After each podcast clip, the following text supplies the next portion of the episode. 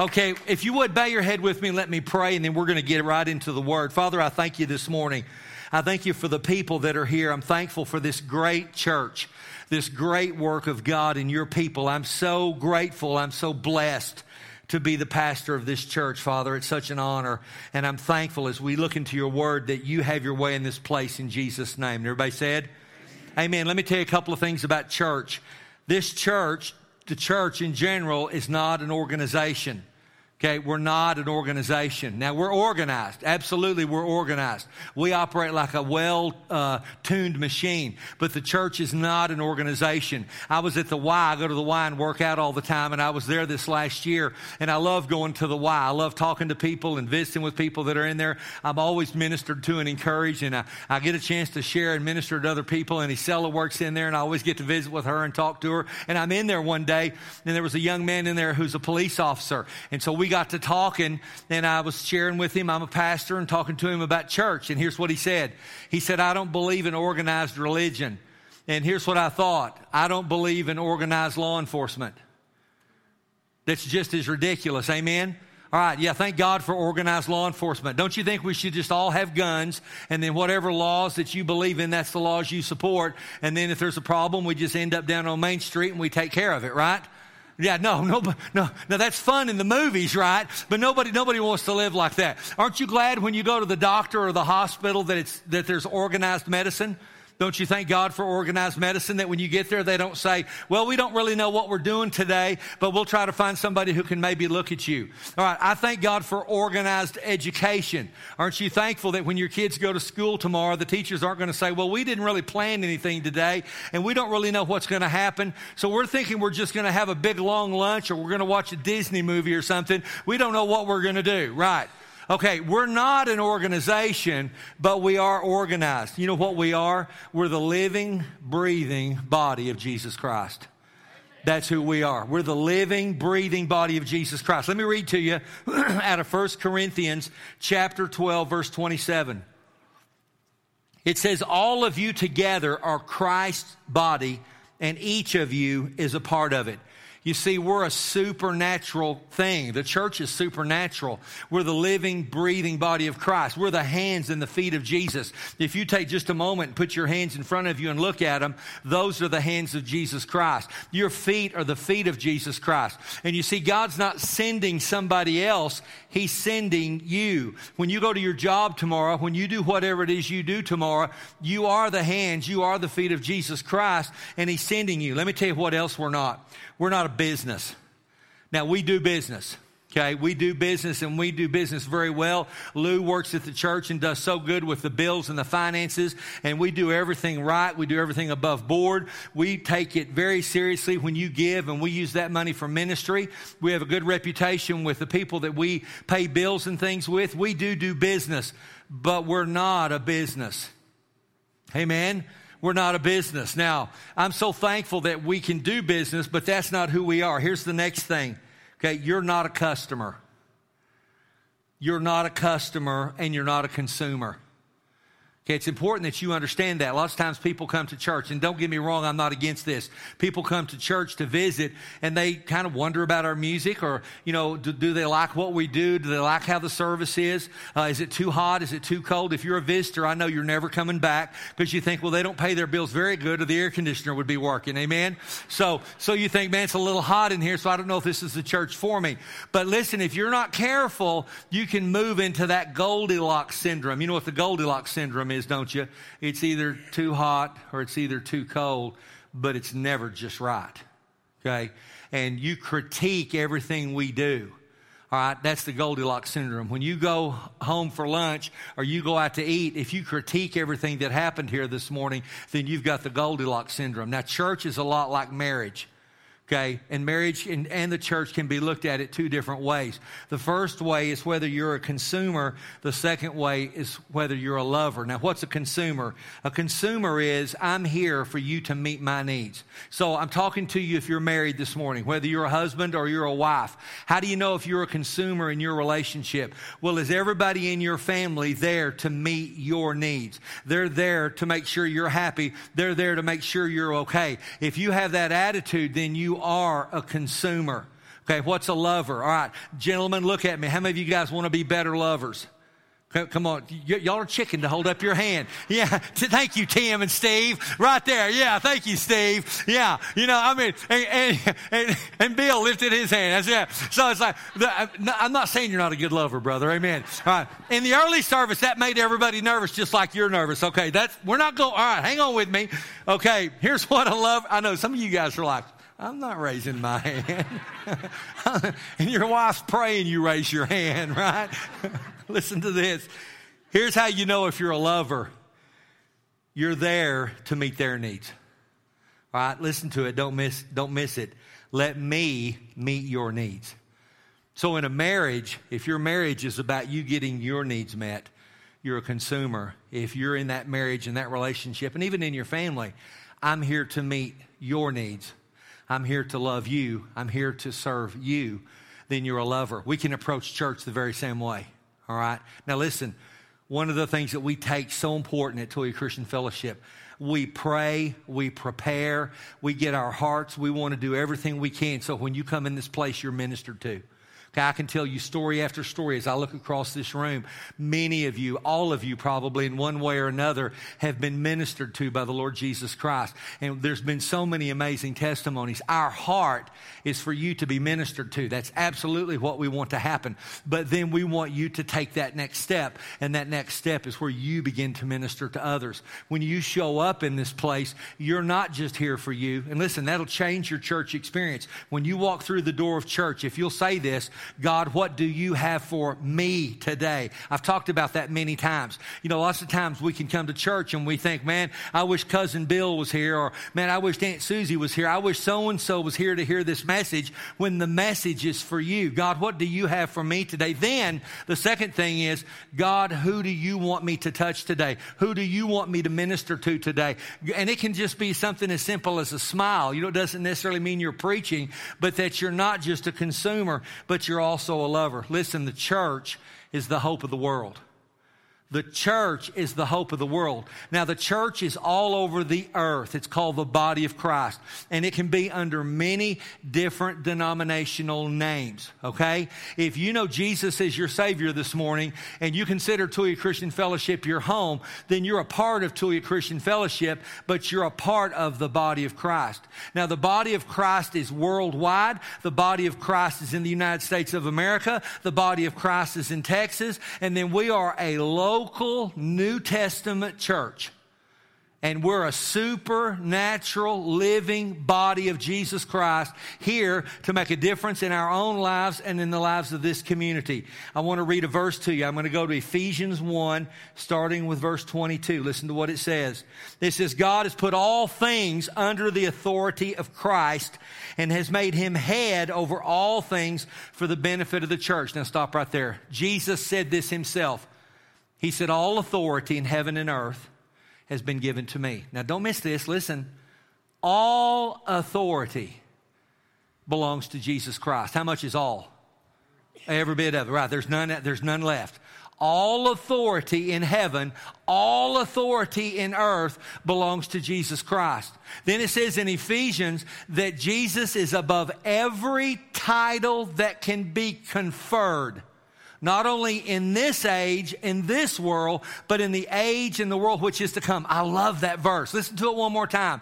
All authority has been given unto Jesus. He's above every title that can be conferred, not only in this age, in this world, but in the age and the world to come. Listen, Jesus is Lord. There's nobody over Jesus Christ. Amen. Then he gave you and I that authority and said, Hey, go to Tulia Christian Fellowship, go to your job, go to your family, and you take that authority and you make a difference. Now listen to it. God has put all things under the authority of Christ and made him to be head over all things for the benefit of the church. And the church, that's us. The church is his body. It is made full and complete by Christ who fills all things everywhere with himself. Now, listen to this the church is not less important than the world.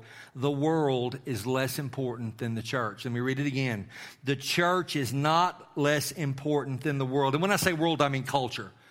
Okay, the church is not less important than the culture. The, the culture, the world, is less important than the church. What are you saying? Folks, we're the hope of this community.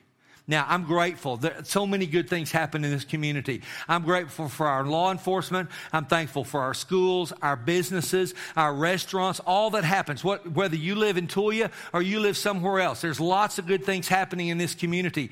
But we are a light set upon a hill. We're the born again body of Jesus Christ. We keep darkness at bay in this community and in our lives and in our families. We are the hope of Tulia, Texas. Now, not just Tulia Christian Fellowship but the churches and the body of Christ in this city, we are the hope of this city. Not our businesses, not our banks, not our schools. Now, don't misunderstand me.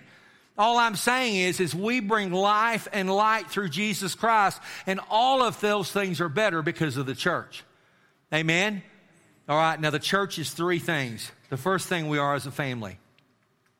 When I was a kid growing up, my cousins went to church on the wrong side of the tracks and they attended the First Assembly of God. And I hung out with them. I grew up with them. I went to church with them my whole life. And they called each other brother and sister. The church I went to was on the other side of the tracks, and we didn't call each other brother and sister because we were too educated and too sophisticated. And so we didn't do that. But they called each other brother and sister because they knew something we didn't know. They knew that they were family. Listen, we are brothers, we are sisters in Christ. We are going to spend all of eternity together. It should encourage you that you're going to get to be with me forever. I mean, Vicky's excited about that every day. That she's going to be with me for now. She, I don't, I won't get into that. That's a whole other issue. Amen. We are brothers and sisters. We have the same Father. We are born of the blood of Jesus Christ. So we're family. Now, I know families can have problems. I know families can have warts. I know families can have issues. Every family has, you know, crazy Uncle Eddie, all right? We have crazy Uncle Eddie here too. I just won't point him out, okay? You have to figure out who that person is. But we, we have, you know, right? You know how people say, oh, I don't go to church because it's full of hypocrites. Nothing makes me madder than that. There's not one hypocrite in this room. There's not one. No, there's not one of you in this room. Do you know why? Because you're here because you're looking for something, you need something, and you want something. You are not a hypocrite. There's not any in Tulia Christian Fellowship. Nothing, nothing hurts me more than when somebody says that. We're a family. Here's the second thing we are we're a hospital. Listen to this, you're going to like this. The church is a hospital for sinners, not a museum for saints. Amen? All right, let me give it to a different way. The church is a hospital for sinners, not a hotel for saints. Okay, you're not just supposed to show up here and sit and consume and take in and not give back and not do anything with what God's given you. Okay, we're a family. The second thing we are is a hospital. The third thing we are is a school. We're a school. We're a school that talks about Jesus Christ. I'm so grateful for our school system here. I'm so thankful the schools in this area, and we pray over them regularly. One of the things that we do is we're a school. Listen, Power Kids is getting ready to start, and I'm going to be down there, and there's going to be 140 kids in there. You know, you ever drive by car lots and they have that little air thing with a little man with the arms, and it flows up and down? Okay, I want to buy one of those for Power Kids, and Monica and Vicky won't let me. Okay, look, Monica's right here on the front row. No, no. And I'm like, why can I not buy one of those? What are you going to do if 200 kids show up. All right. So they won't let me buy one. So what about those poor children that don't know Jesus, right? No, I'm only kidding you. There's going to be 140 kids. And when we get up there that first night, I'm going to get up and I can say this. How many of you boys and girls want Jesus in your heart as your Savior? Every single one of them will raise their hand. Every single one of them. You know, we don't do altar calls in Power Kids. If I got up there and said, everybody that wants Jesus, come up front, well, I'd be killed. I'd be killed. Wouldn't I, Monica? I'd be killed. Yeah, they would stampede to the front. And when they all went back to their seats with Jesus, there would be my crumpled, broken body in the floor. All right, we can't do that. But you know what we do? Listen, our one heart, our one goal in Power Kids is to make sure those boys and girls know Jesus Christ is their Savior. Now, listen, they're eating frozen pickle juice. They're eating chicken nuggets. They're drinking Gatorade. They're eating Go-Gurt. They're crying. They're tattling. They're fighting. They're running. Okay, that's what kids do. Amen. All right, that's what kids do. Then they get in that service and we play music and they sing and they worship their hearts out. They throw their hands in the air and we show videos and we talk about Jesus and we want to make sure they know Jesus is their Savior. When they walk out that door as a fifth grader and they're, and they're done with Power Kids, that they know Christ. Then they come right down here into this building. This that two weeks this Wednesday from this side to this side is going to be full of teenagers. Now, teenagers are a little older and they can say everybody come up front and nobody gets killed when they do it. But they do get out and come up front. And here's what we do. We want to make sure they understand about the Holy Spirit. We give them an opportunity to be water baptized. Listen to me. I'm going to just tell you, I was always afraid to offer water baptism in ground zero. I never did it because I didn't want to offend parents. I didn't, I just never did it. I didn't want I just didn't, I, I scared, all right? I scared. Well, then Kirk comes in and takes over, and my gosh, now we water baptize 30, 40, 50 kids a year. We, and, their, and their parents come and they weep and they come to the baptisms, and finally somebody's showing up and serving God. Amen? And, and not somebody afraid to do something for Jesus. So we get them water baptized, we pray for them, we teach them about the love of God. Listen, we're a school and we're schooling our kids on the Lord Jesus Christ. The men are getting ministered to, the ladies are getting ministered to. Now I want to read to you out of 1 Peter. 1 Peter chapter 4 verse 10. Listen to what this says. It says God has given each of you a gift from his great variety of spiritual gifts. Every single one of you in this room has a gift from God. Every one of you.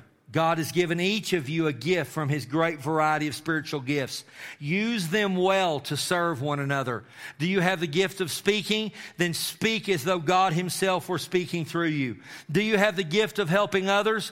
Do it with all the strength and energy that God supplies. Then everything you do will bring glory to God through Jesus Christ. All glory and power to him forever and ever. Amen. Now let me show you three simple things this morning. Here's what happens when you give and you serve. First off, I want to say thank you. Listen, I'm a small part of Tulia Christian Fellowship. When you come on Sunday, you see me, but we have the most amazing volunteers in this church of any place I've ever been. I'm so grateful for our volunteers, and I'm a small part. I mean, I couldn't name all the ministries, all the things that make this happen. When I pull up here on Sunday morning, there's already vehicles here, there's already things going on, already things happen, and so I'm thankful. Okay. Then I want to challenge those of you who maybe you haven't taken that step. But let me tell you two things before I do that. First off, I'm thankful that you pray. Listen, if you have a prayer life, can I encourage you, please take time to pray for Ground Zero. Please take time to pray for Power Kids. We're getting ready to go to men's retreat. Please take time to pray. Listen, nothing we do works without prayer. And if you pray during the week, say, Father, let your hand and your grace be on Power Kids. Let your hand and grace be on Ground Zero. God, cover the men as they go to men's retreat that they're encouraged. God, minister to the people in our church. Here's the second thing I'm thankful for your giving. I'm thankful for your giving. Kurt and I went to Sam's this last week, and we call it going on a Sam's run. We're buying supplies for Ground Zero and Power Kids. All right, and Kurt and I got, he has that big basket, and I've got a basket, and we go around and we fill up these baskets with all the things that we're going to use. Now, we're only buying supplies for a month. This is 30 days worth of supplies. And we pull up to check out, and the little lady does all the stuff, and she gets all done, and the receipt's about this long, and she looks up and she says, It's $1,200. And I'm thinking, that must be a big bill for her. All right? We are able to do that because of you. We're able to buy the chicken nuggets, the drinks, the chocolate milk, all the things that we do to minister to 300 kindergarten through 12th graders every single week. We'll go back in a month and we buy it all again and we come back and we do it again. Listen, I'm thankful for your giving. I'm thankful for your prayers and I'm thankful for your giving.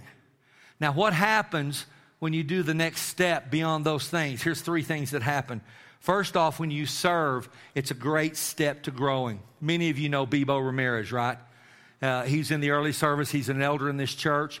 Uh, he works at Pantex in Amarillo. And Kurt recruited him to help in Ground Zero. And I don't know if it's been two or three years ago. Here's what he told me after the service this morning. he said, Serving has changed my life. He said, The first thing I would have told you is, I don't have time to do it. I don't have time. He said, You know what I found out? Once you start serving, you make time. He said, I don't do anything on Wednesday night because I'm in ground zero. He said, You know, one of the craziest things that happened to me in ground zero as a volunteer is when the teenagers began to come up and hug me. And he said, I don't think I liked that. You know, Bebo's a Marine. Okay. Now, I didn't say he was an ex Marine because there's no such thing as an ex Marine. If you're a Marine, you know exactly what I'm talking about, right? You know, he would yell at his kids at dinner time, and Kara told him, You know, they sit in the chow hall. right? So, so he's a Marine. He said, It was hard for me when they would come up and hug me. He said, But it's changed my life because I volunteered. Here's the second thing that happens is you find your purpose. Listen, every one of you in this room have a purpose. And I'm so thankful for you being a part of Tulia Christian Fellowship. Here's the third thing you get to use your gift. Listen, my gift got me in trouble my whole life. What gift is that you have, Pastor? The gift of talking. I've been in trouble. Quit shaking your heads, looking at me like, yeah, you know. I got in trouble my whole life. I got whippings at school. I'm so old. When I went to school, they gave you whippings, and I got whippings for talking too much. Okay, right? You, you know, I'm in the first day of junior high in Amarillo, Texas, and they made us wear them little white shorts and white T-shirt. Everybody looked the same. It was like we were in prison, right? And the coach was down on one end, and we were all together on one end. He said, "Boys down here," and I said under my voice, loud, "Boys down here." Well, he come marching down there, and everybody was pointing at me. And I'm thinking, where did that come from? That was my gift. And it got my seat heated that day. Okay, okay, amen. But all I'm saying is, is God had that in me. It got me in trouble a time or two, but that gift was in me, and I'm grateful that I get to use it. Listen, three things happen to you. You grow spiritually, you find your purpose, and you use your gift. Let me tell you a story as I close this morning. Back in the 50s, there was a young man by the name of Jim Elliot. And if you know who Jim Elliot is, you immediately know the story that I'm talking about. He was in his 20s. In fact, he was 28 years old uh, back in the 50s. I'm eight months old at the time. He's 28 years old. He and four of his friends got it on their heart that they were going to be missionaries in Ecuador. Now, this is in the 50s. And so they took a reconnaissance trip over to Ecuador, and one of the guys was a private pilot, and they flew over there and they made contact with a tribe called the Auca tribe. And they had this initial contact with some of the people, and they interacted with them a little bit, and they kind of did some scouting of kind of what they wanted to do was they wanted to build a little area where they could like be a base camp, and then they were going to go upriver and literally go into the jungle to minister to this tribe of people who'd had no really contact with the outside outside world. Now remember, it's in the 50s. So they had this initial contact. So they took their private plane and they flew in down by the river and landed and they got out to begin to scout. And as they were scouting, let me get the date here, on uh, January the 8th, 1956, 10 tribesmen, 10 warriors from that tribe came out of the jungle and they killed all five of those men at one time and their bodies were thrown into the river, and their bodies floated down the river, and they were found in different places. Now, Jim Elliot was 28 years old on January 8th, 1956, and he gave his life for the gospel. Now, here's the most amazing thing about this story for me his wife and the women continued to do ministry for that tribe and reach them for Christ, even though their husbands were killed they found his journal, and this was what was written in his journal. He is no fool who gives what he cannot keep to gain what he cannot have. Let me read it again. He is no fool who gives what he cannot keep to gain what he cannot have. Last week, Kurt and I were in Ruidoso with Jesus Chapel Christian School, and I read you the letter from the little high school girl. Her parents are starting a church in Juarez, Mexico, across the border, and it's still very dangerous there. There's still drug wars going on. There are still people being killed and mutilated, and they're there starting a church. And the little girl, if you remember last week, I read the letter, and she said that she was hurting watching her parents suffer and give up things for the cause of Christ. Then I had another young man who's a staff member there come up to me, and his dad has a past, his dad's a pastor in El Paso, and he came up to me and he said, "I'm hurting. I'm watching my dad and my mom sacrifice for the cause of Christ, and it hurts me." And it struck me those two stories, and here's why I'm sharing this with you this morning. Listen, I'm so grateful to be pastor of such a great church. I'm so grateful that you're my spiritual family and that I'm here. And I want you to know I've, in comparison to what Jesus Christ has done for me, I've given up nothing. I've lost nothing for the cause of Christ. Paul said that his whole life was as dung Okay, and we all in West Texas know what dung is, right? He said, My life in comparison to the cross is dung. I'm so grateful to be a pastor. I'm so grateful to be called into the ministry. I'm so grateful for this church. Listen, there's nothing in life that I wouldn't give up for the cause of Christ to do what Jesus Christ has called me to do. And it hurt me to hear these, these young people, and I know they're hurting and it's real, but I'm so grateful. Listen, I want to spend the of my life doing ministry. I want to spend the rest of my life reaching kids for Jesus, reaching teenagers for Jesus, and doing ministry at Tulia Christian Fellowship and making a difference in this city, in this county. And I want you to be a part of it. Now, outside at the red desk, here's what we have out there. I've got sign up sheets for Ground Zero, for Power Kids, for Nursery, for Ushers, and for Greeters. Listen, we need help in every one of those areas. We need help in every one of those areas. Listen, you know what we're going to do? We're going to fill up that room right there. And then as soon as that room's filled up, we got some other plans. But I can't tell you this morning because I got to wait a couple more weeks to share with you what's on my heart. But we're going to fill up that room. Then we're going to need more space because we're changing people's lives for Jesus Christ. Amen? Amen. Y'all stand up and let's pray. Father God, I want to thank you this morning for this great church and these great people. Lord, it's such an honor to pastor here. It's such an honor that you've counted me faithful. You saw something in me, God.